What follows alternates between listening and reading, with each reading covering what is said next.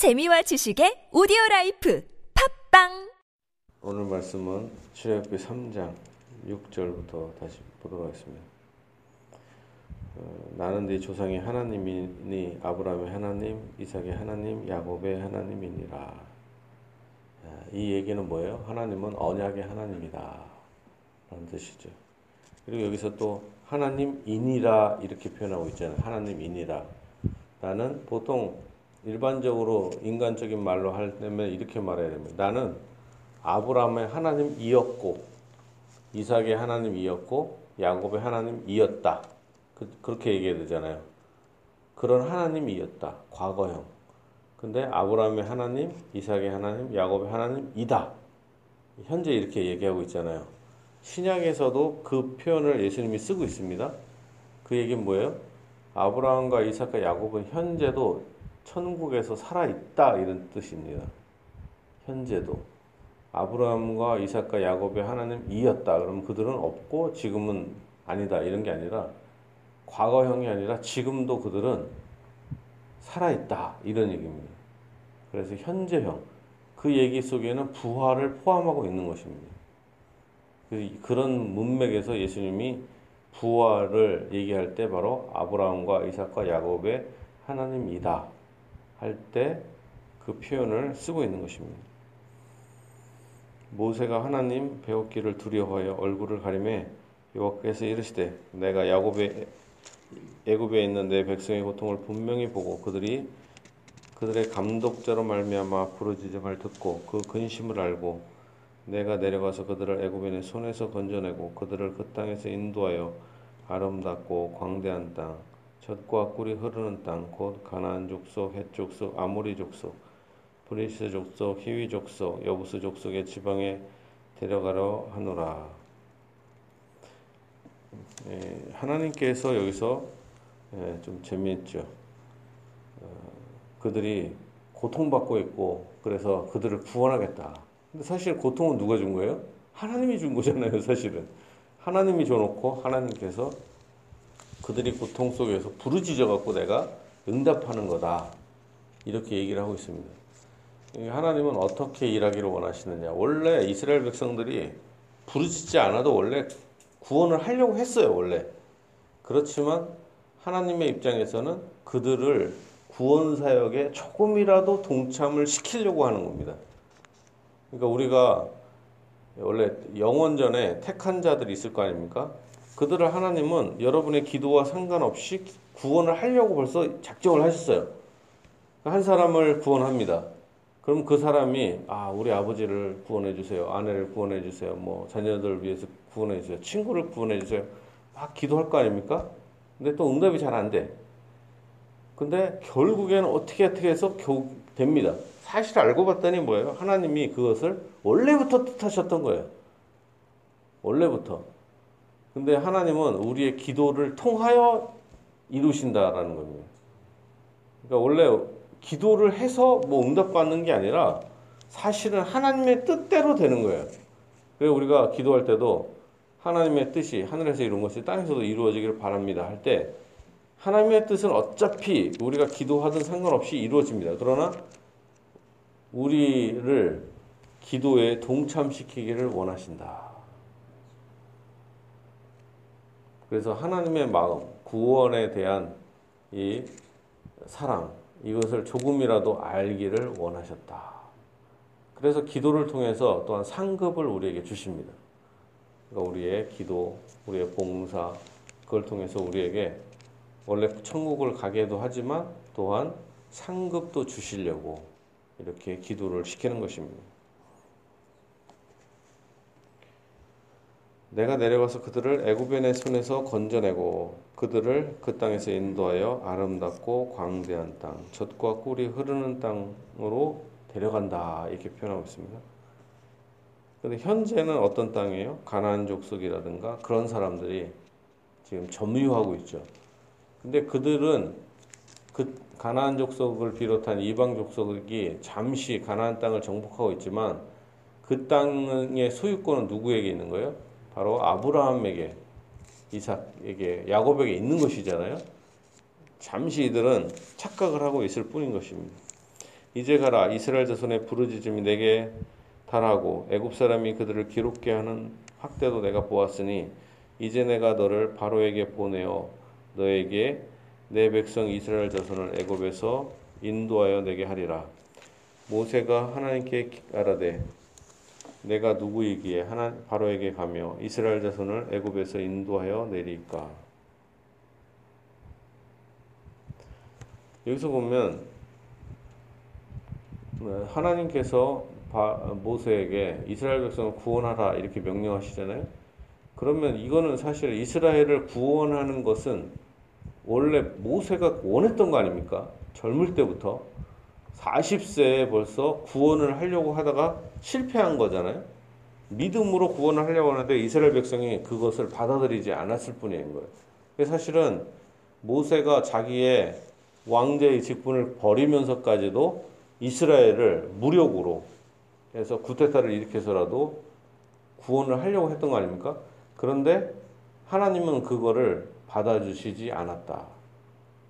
그러니까 우리가 믿음의 행위가 있다고 해서 하나님께서 반드시 그 즉시 즉시 효과가 나타나는 건 아니다라는 겁니다. 실패의 기간이 있어요. 그러면 모세는 사실 그걸로 인해서 믿음의 행위였지만 실패함을 통해서 어때요? 도망갔죠. 외면적으로 볼 땐 실패자죠. 그러나 하나님은 실패로 보지 않고 그의 마음을 받아주시고 믿음을 받아주셨다. 그리고 단지 뭐예요? 훈련시키는 것이다. 근데 훈련이 좀 징해요. 40년 동안 그것도 광야에서 나그네로서 외롭게 훈련을 합니다. 그러나 모세는 여기서 절망을 했겠죠. 그리고 이제 나이가 80이 됐는데 그럼 얼마나 소망이 없어요, 이제. 우리는 벌써 70이면 60이면 은퇴하는데 이제 완전히 이제 끝났다. 하나님은 나를 통해서 구원을 안 하나 보다. 이제는 나이는 더 이상 이제 힘이 없다. 이렇게 생각할 거 아닙니까? 그리고 실제로 80이 됐는데 기억력도 가물가물하고 힘도 없고 이제는 지식도 의미가 없잖아요. 그때는 바울 이 모세 같은 경우는 이 혈, 기가 방장해갖고 그 당시에 모세가 어느 정도 세계 최고의 훈련을 받았을 거 아닙니까? 바로의 그 왕자로서 고급적인 세계 최고의 교육을 다 받고 그 다음에 힘도 세고 사람을 때려 죽이려면 얼마나 힘이 장사예요. 힘도 세고 어떤 높은 지식과 모든 것을 다 갖고 있는 거 아닙니까? 근데 실패했어요. 믿음의 행위였지만. 근데 하나님께서 이렇게 이런 모세를 광야에서 40년 동안 훈련을 시키셨다. 모든 조건을 다 갖춘 거예요. 지도자에게는 세 가지가 필요한데 첫 번째는 높은 지식이 필요하죠. 지식. 그 다음에 백성을 사랑하는 마음.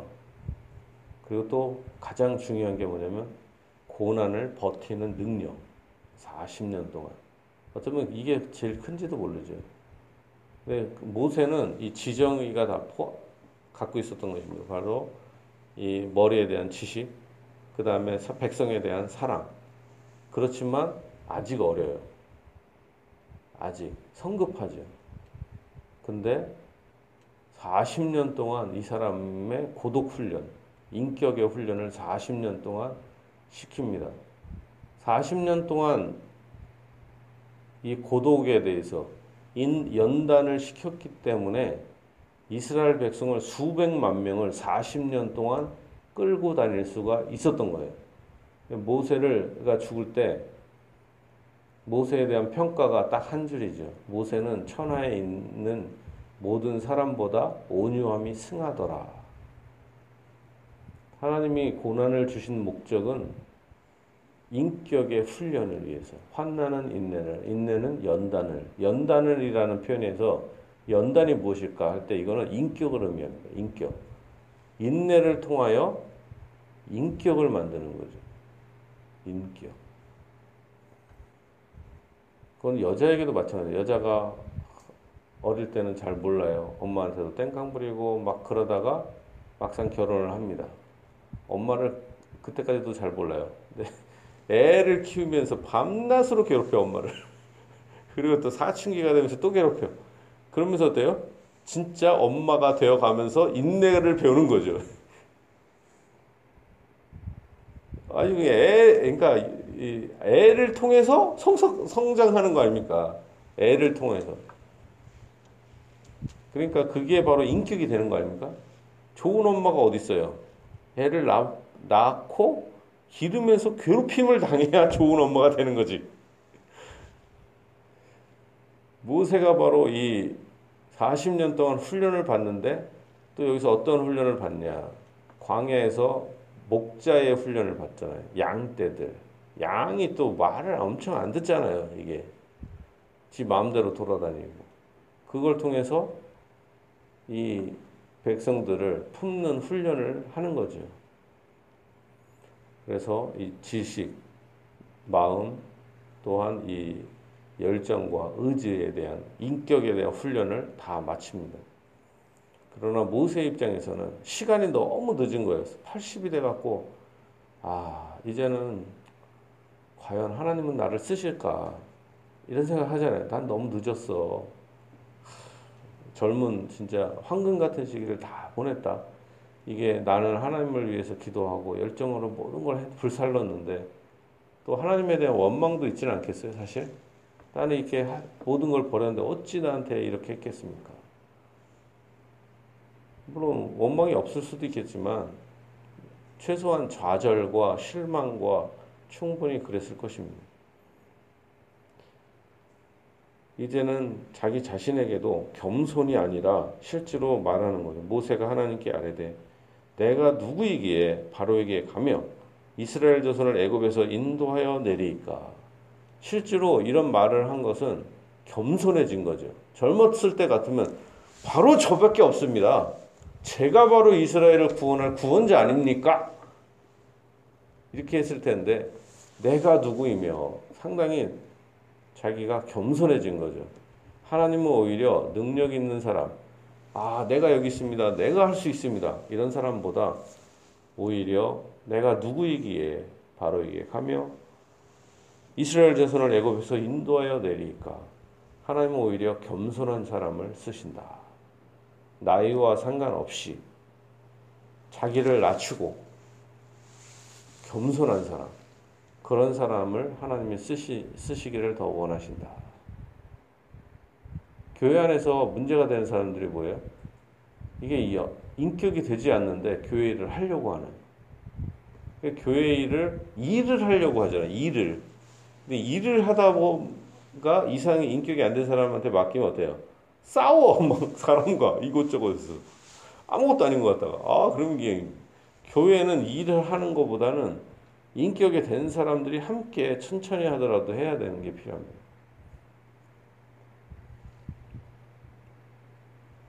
12절입니다. 하나님이 이르시되 내가 반드시 너와 함께 있으리라. 네가 그 백성을 애굽에서 인도하여 낸 후에 너희가 이 산에서 하나님을 섬기리니 이것이 내가 너를 보낸 증거니라. 내가 반드시 너와 함께 한다. 위로를 해 주시죠. 그리고 백성을 인도하여 내고 이 산에서 이 산은 호렙산이면서 신의 산이죠. 신의 산 하나님의 산이다 그러죠. 여기서 다시 너를 만날 것이다. 실제로 그래서 이 신의 산에서 율법을 주시지 않습니까? 바로 이 산에서 모세에게 하나님의 언약을 베풀어 주시는 거죠. 실제로 이것이 성취됐죠. 모세가 하나님께 아뢰되 내가 이스라엘 자손에게 가서 이르기를 너희의 조상의 하나님이 나를 너희에게 보내셨다 하면 그들이 내게 묻기를 그의 이름이 무엇이냐 하리니 내가 무엇이라고 그들에게 말하리까 하나님이 모세에게 이르시되 나는 스스로 있는 자이니라 또 이르시되 너는 이스라엘 자손에게 이같이 이르기를 나 스스로 있는 자가 나를 너희에게 보내셨다 라 여기서 스스로 있는 자 상당히 어려운 표현이죠. 스스로 있는 자. 뭐 여기서 예, 여기서 이 동사나 이렇게 명사 따를 수 있지만 예, 영어로만 봐도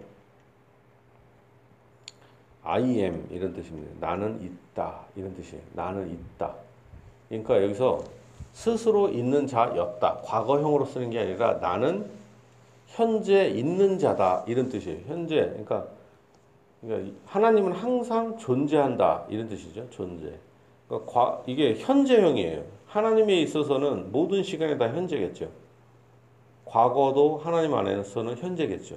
미래도 마찬가지고. 우리의 입장에서는 미래가 이렇게 될 것이다. 이게 되겠지만 하나님의 입장에서 미래가 어떻게 됐겠어요? 하나님의 입장에. 뭐 하나님 모든 것은 다 하나님의 계획 안에 있, 다 있는 건데. 그러니까 우리가 우리는 시간이 이렇게 직선으로 과거, 현재, 미래에 있지만 하나님 앞에서는 모든 게 다 현재죠. 하나님 입장에 이해할 수 없는 시간대죠. 그리고 하나님은 존재한다. 그리고 실제로 제가 해석할 때는 이거는 아버지다. 이런 뜻으로 해석을 하는 게 옳다 봅니다. 하나님은 모든 것의 창조주고 전능자고 아버지다. 이런 뜻이 아니겠습니까? 자,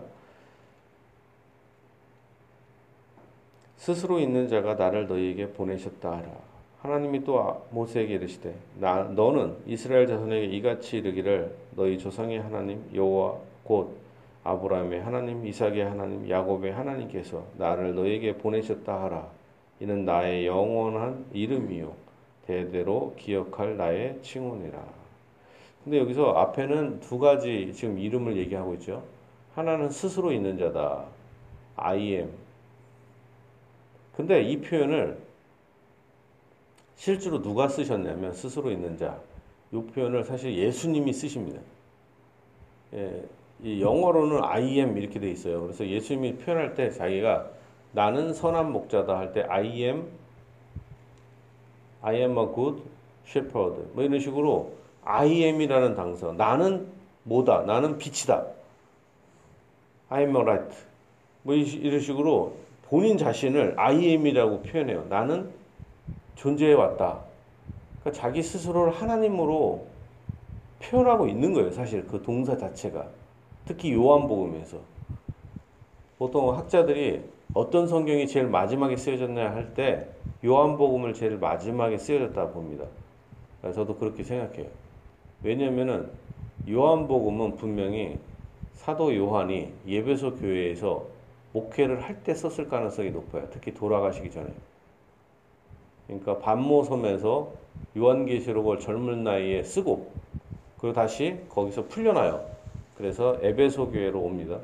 거기서 목회를 해요. 근데 그때는 상당히 시간이 늦을 때잖아요. 예수님이 벌써 돌아가신 지 몇십 년이 됐고. 그리고 마태복음, 마가복음, 누가복음이 벌써 쓰여져서 돌아다녀요. 그러니까 성경의 필요성이 그 당시에는 그렇게 있지는 않았어요. 왜냐하면 보통 사도들이 다 살아있으니까. 근데 서서히 죽어가고 있습니다. 그러면 그것에 대해서 총정리로 마태복음, 마가복음, 누가복음에 대해서 요한계시록과 요한 1서에 대해서 바울 서신도 이제 어느 정도 돌아다닐 때 그거에 대한 해석들 그리고 그리고 이제 하나님에 대한 지식 그리고 예수 그리스도에 대한 지식이 더 성숙한 단계에서 바로 사도 요한이 요한복음을 딱 씁니다. 그때 거기에서 예수님이 하나님이다. 이런 표현들을 상당히 많이 나오고 있어요. 요한 1, 요한 복음에. 그래서 요한 복음을 특수 복음이다. 이렇게 표현하죠. 그래서 성경을 꼭 알아야 되는 게 아, 보면 창세기, 그다음에 공간 복음서 중에 하나, 특히 마태복음을 알면 좋겠죠. 창세기, 마태복음, 요한복음, 그다음에 로마서 이 네 권은 반드시 알면은 중요하죠. 그래서 이렇게 제가 창세기랑 마태복음, 로마서, 요한복음 이 네 가지는 반복해서 여러분들이 가르칠 겁니다. 그러면 엄청난 수준이 되고 나머지는 예, 그렇게 어렵지 않습니다. 여기서 스스로 있는 자라는 표현을 예수님도 많이 쓰셨다라는 것입니다. 자, 시간이 지나서 다음에 또 보도록 하고